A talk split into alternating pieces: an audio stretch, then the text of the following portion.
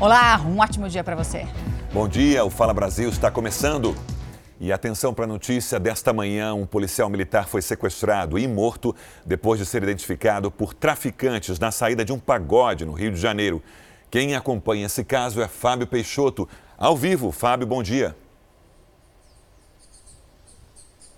Muito bom dia para você, Sérgio. Bom dia a todos que nos acompanham no Fala Brasil. Pois é, nós falamos da Delegacia de Homicídios da Baixada Fluminense, que vai investigar esse caso. O cabo Paulo Rangel, de 35 anos, foi reconhecido por traficantes em um pagode que fica a 200 metros do batalhão aqui de Belfor Roxo, que era onde ele era lotado. Ele foi é, é, sequestrado, inclusive foi levado a uma comunidade, torturado e foi morto. Ele chegou a ser encontrado com vida, foi socorrido ao Hospital Municipal aqui da região, mas não resistiu aos ferimentos e acabou morrendo. Paulo Rangel, de 35 anos, deixa a esposa e o filho de apenas um ano de idade. Há uma outra hipótese também, que ele tenha sido. Houve um confronto com criminosos, ele acabou sendo baleado e a gente segue acompanhando toda essa investigação. Sérgio Mariana. Olha, a Organização Mundial da Saúde monitora 169 casos de uma hepatite misteriosa que está atingindo crianças e uma morte já foi confirmada. Segundo a OMS, mais de 100 casos são do Reino Unido. Outros países da Europa, além dos Estados Unidos e Israel, também tiveram registro da doença. Lembrando que a hepatite né, é uma inflamação que atinge o fígado e pode ser causada por uma variedade de vírus, mas a origem desse tipo ainda é desconhecida. Até o momento, 17 crianças esperam na fila de transplante. E olha a situação: a cidade mais populosa da China decidiu construir cercas em frente às casas e lojas para separar as pessoas infectadas pela Covid. Pois é. A, no... a nossa correspondente, Roberta Silvia Kikuchi, tem as informações. Silvia, boa noite para você. Como essa medida foi recebida pela população? Medida extrema, hein? Olá, bom dia, Sérgio. Dessa vez, os moradores realizaram protestos públicos e alegaram que a medida é desumana. Essas cercas, que medem quase 2 metros de altura, estão sendo colocadas ao redor de construções onde pelo menos um morador foi diagnosticado com a Covid. Ou seja, além da pessoa infectada não poder sair de casa, como resultado, todos os vizinhos também ficam proibidos de colocar os pés na rua. A maior parte dos 25 milhões de habitantes de Xangai continuam em confinamento. E mais, todos vão ser obrigados a fazer três testes de Covid nesta semana. A cidade registrou cerca de 19 mil casos no domingo, a maioria assintomáticos. Já o número de mortos foi o maior até agora, com 51 num único dia. Roberta, Sérgio. E um aviso para quem tem que votar nas eleições deste ano: o prazo para regularizar o título de eleitor acaba em pouco mais de uma semana. Pelo menos nas ruas, as pessoas garantem que já estão prontas para as eleições.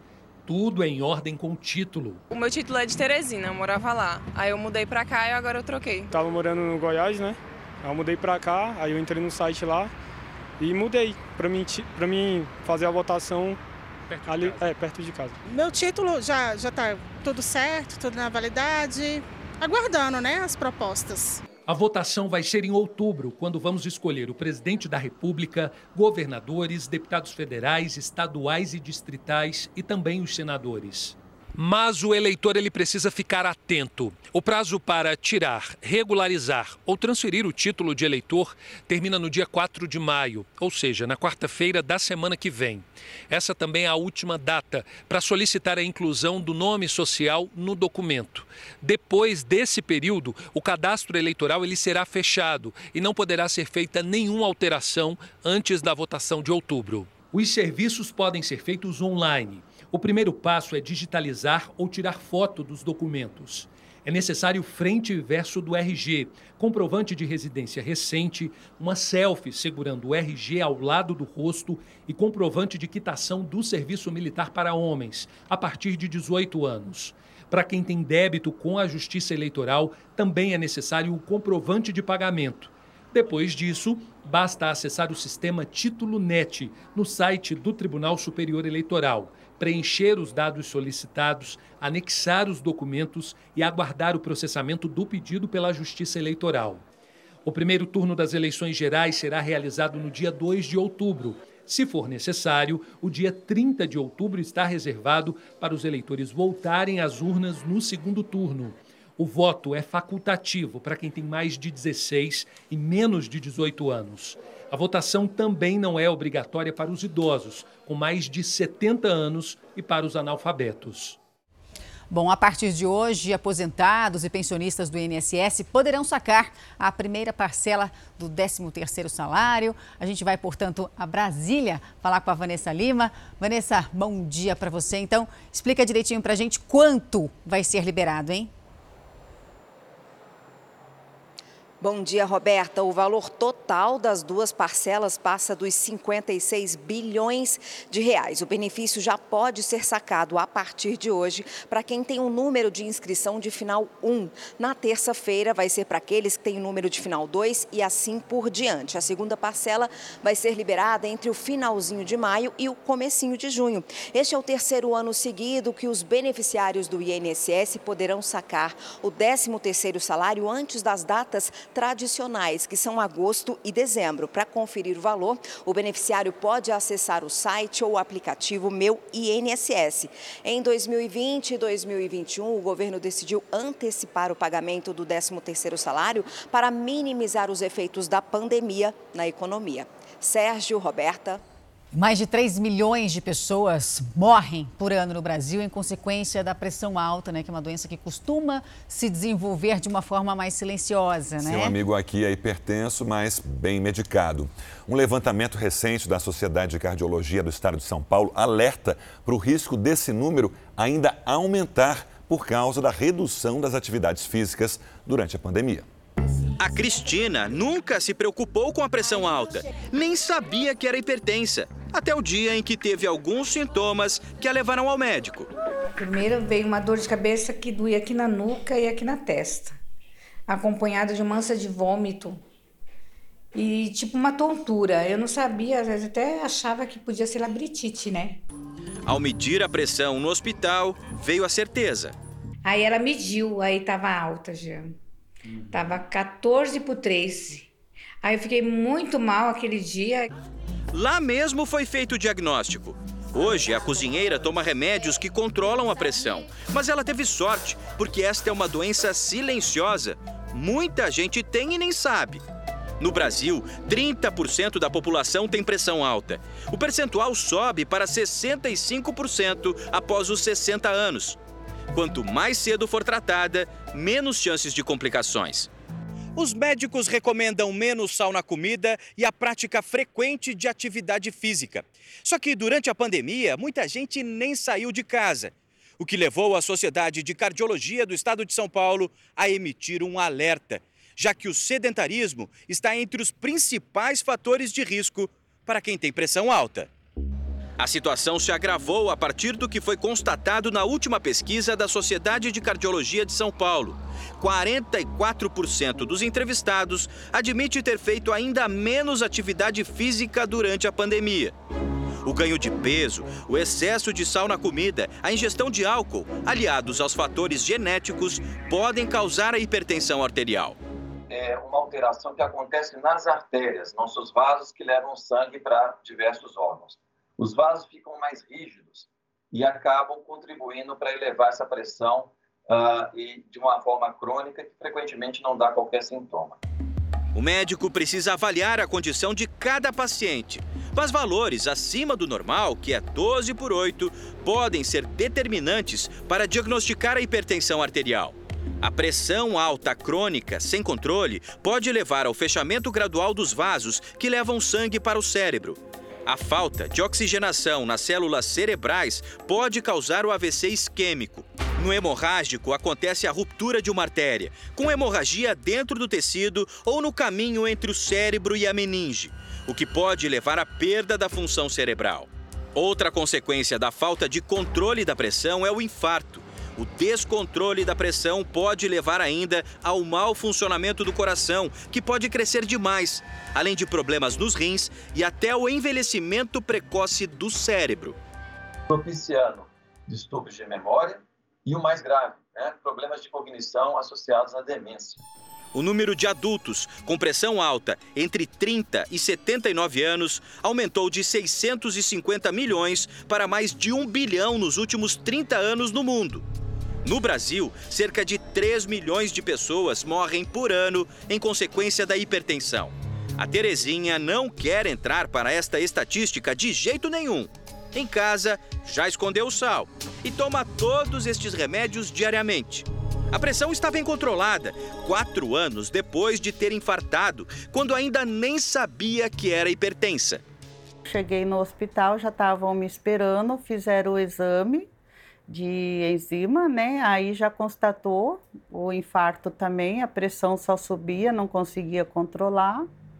Aí fiquei internada por cinco dias na UTI. Aos 60 anos e com a pressão estabilizada, Terezinha mantém os planos de uma vida longa. Mas tem muita coisa ainda para eu realizar ainda e vou realizar. É isso aí. E olha, hoje é o Dia Mundial da Luta contra a Malária e em Belém acontece uma campanha para alertar as pessoas para o risco né, dessa doença. A gente conversa vivo com Edson Carvalho. Edson, bom dia para você. Olha, quantos casos hein, de malária já foram registrados esse ano no estado? Bom dia. Aqui, esse ano, já são 19 casos confirmados, sendo 7 com possível transmissão local. E esse número preocupa porque mesmo com a vacina tendo sido aprovada pela Organização Mundial da Saúde em outubro do ano passado, até agora a procura pelo imunizante é baixa. Para você ter uma ideia, em 2019 e em 2020 não houve nenhum registro da doença aqui em Belém. E em 2021 foram nove casos o ano todo. Por isso, hoje está sendo realizada uma campanha educativa e também a coleta de lâminas para o diagnóstico. Lembrando que a malária é uma doença infecciosa transmitida por um mosquito e com chance também de desenvolver o que se chama de malária cerebral, que é responsável por cerca de 80% dos casos letais da doença. Eu volto com vocês, Sérgio, Roberta. Os bloqueios de tentativas de golpes virtuais passaram de um milhão, isso só no mês de fevereiro. Mas nem sempre os internautas sabem como se proteger e evitar os prejuízos. É verdade. A gente vai mostrar dois casos agora de clientes de bancos que queriam quitar os carros financiados, tá até aí normal, mas foram vítimas de golpistas. Eles clicaram em sites falsos das instituições depois de fazerem pesquisas na internet. Primeira coisa que a gente sente é culpado de ter caído no golpe. Né? É se sente envergonhado até. Fernando foi vítima do chamado golpe cibernético. O valor de cerca de 40 mil reais que ele recebeu após ser demitido do trabalho seria direcionado para a quitação do carro. Mas foi parar nas mãos de criminosos que se escondem por trás da tela do computador. Uma pessoa com dinheiro na conta, uma dívida para quitar e um computador. É disso que o criminoso precisa para aplicar golpes. E muitas vezes as vítimas procuram uma solução rápida para resolver a situação delas. Mas assim como a tecnologia avança dia a dia, os golpes digitais também se modernizaram. E para quem cai neles, fica só o prejuízo. Nós estamos falando de quadrilhas que têm 30, 40 pessoas trabalhando diariamente, quase 18 horas por dia, faturando mais de 200 mil reais, que corre menos risco que está através da internet e ainda, se for pego, tem uma pena de um estelionato e aí fica tudo bem. Foi assim que o Denis também foi enganado. Ele precisava quitar o valor do carro e acessou um suposto site do banco o site do banco me direcionou para um contato de WhatsApp. Eu passei a placa do veículo, eles mandaram todas as informações. Denis começou a desconfiar quando o prazo para a entrega da carta de quitação já havia vencido. Ele decidiu ligar no banco. Perguntei como estava a situação do meu carro, foi quando eles falaram para mim que o carro estava com não estava quitado, já estava com uma parcela em atraso. Eu tentei entrar em contato novamente com o WhatsApp e aí eles já não me atendiam mais. Foi nesse momento que eu percebi que tinha caído no golpe. Fernando também só se deu conta do golpe quando o banco ligou cobrando a parcela. Eu recebi diversas ligações me cobrando sobre a pendência da última parcela, que obviamente eu não, não teria pago. Mas o que fazer para não cair nesse tipo de golpe? Acontece que os criminosos eles estão fazendo propaganda, eles estão pagando no Google, por exemplo, para que quando eu coloque a busca do nome da instituição, apareça o site falso em primeiro lugar. Clica e é um site falso.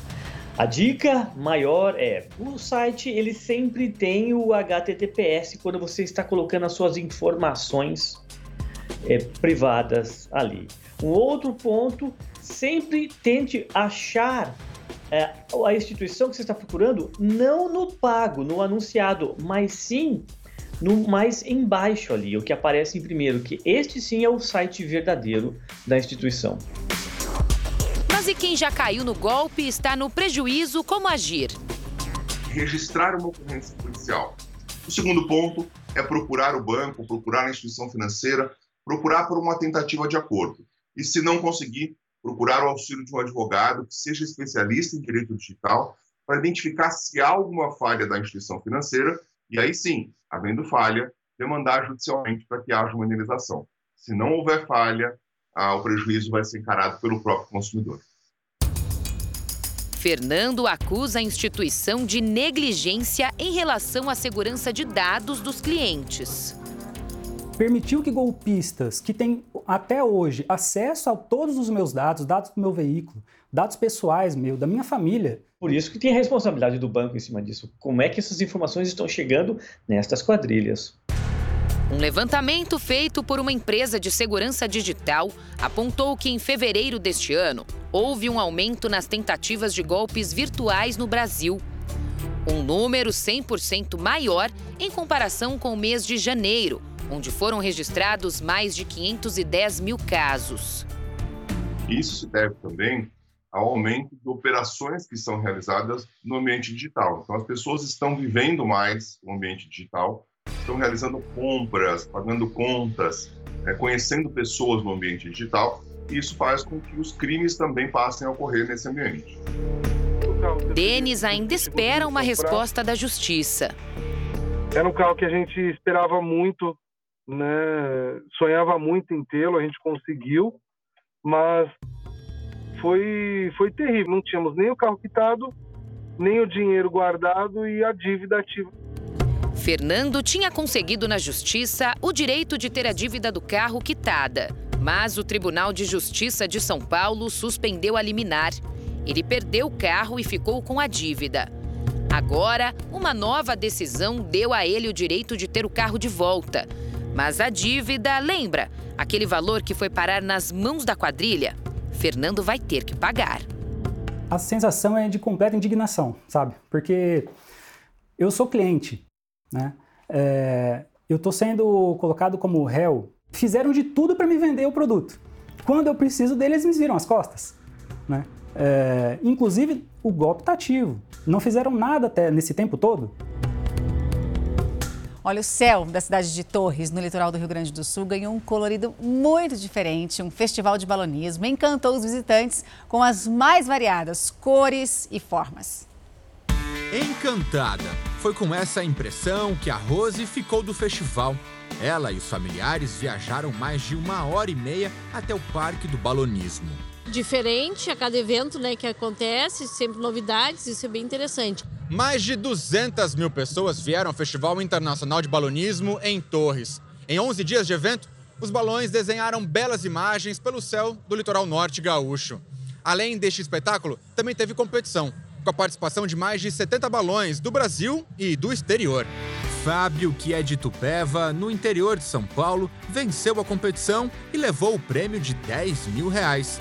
Ele vai representar o Brasil no próximo Mundial de Balonismo na Europa. Então, para a gente é sempre muito especial e a gente já estava sentindo falta disso, dessa atmosfera do balonismo, daqui de Torres, do pessoal o povo daqui de Torres, todo mundo, a gente sempre espera isso o ano inteiro. O festival reuniu balões de várias cores, tamanhos e até com luzes em voos noturnos. Alguns chamaram a atenção pelas diferentes formas geométricas e personagens. A 32 edição do festival voltou depois de dois anos suspenso pela pandemia. Bons momentos, maravilhoso e o tempo ajudando também, né? O balonismo já faz parte da cultura da cidade de Torres. Tradição passada entre gerações, como o Rogério e o filho Vicente. Tem o Vicente que está no meu colo, tem o menor ali de sete meses. Balonismo, ele segue na veia. Ô Vicente, lá do alto, dá medo? Sim. O Fala Brasil termina aqui. Um bom dia para você.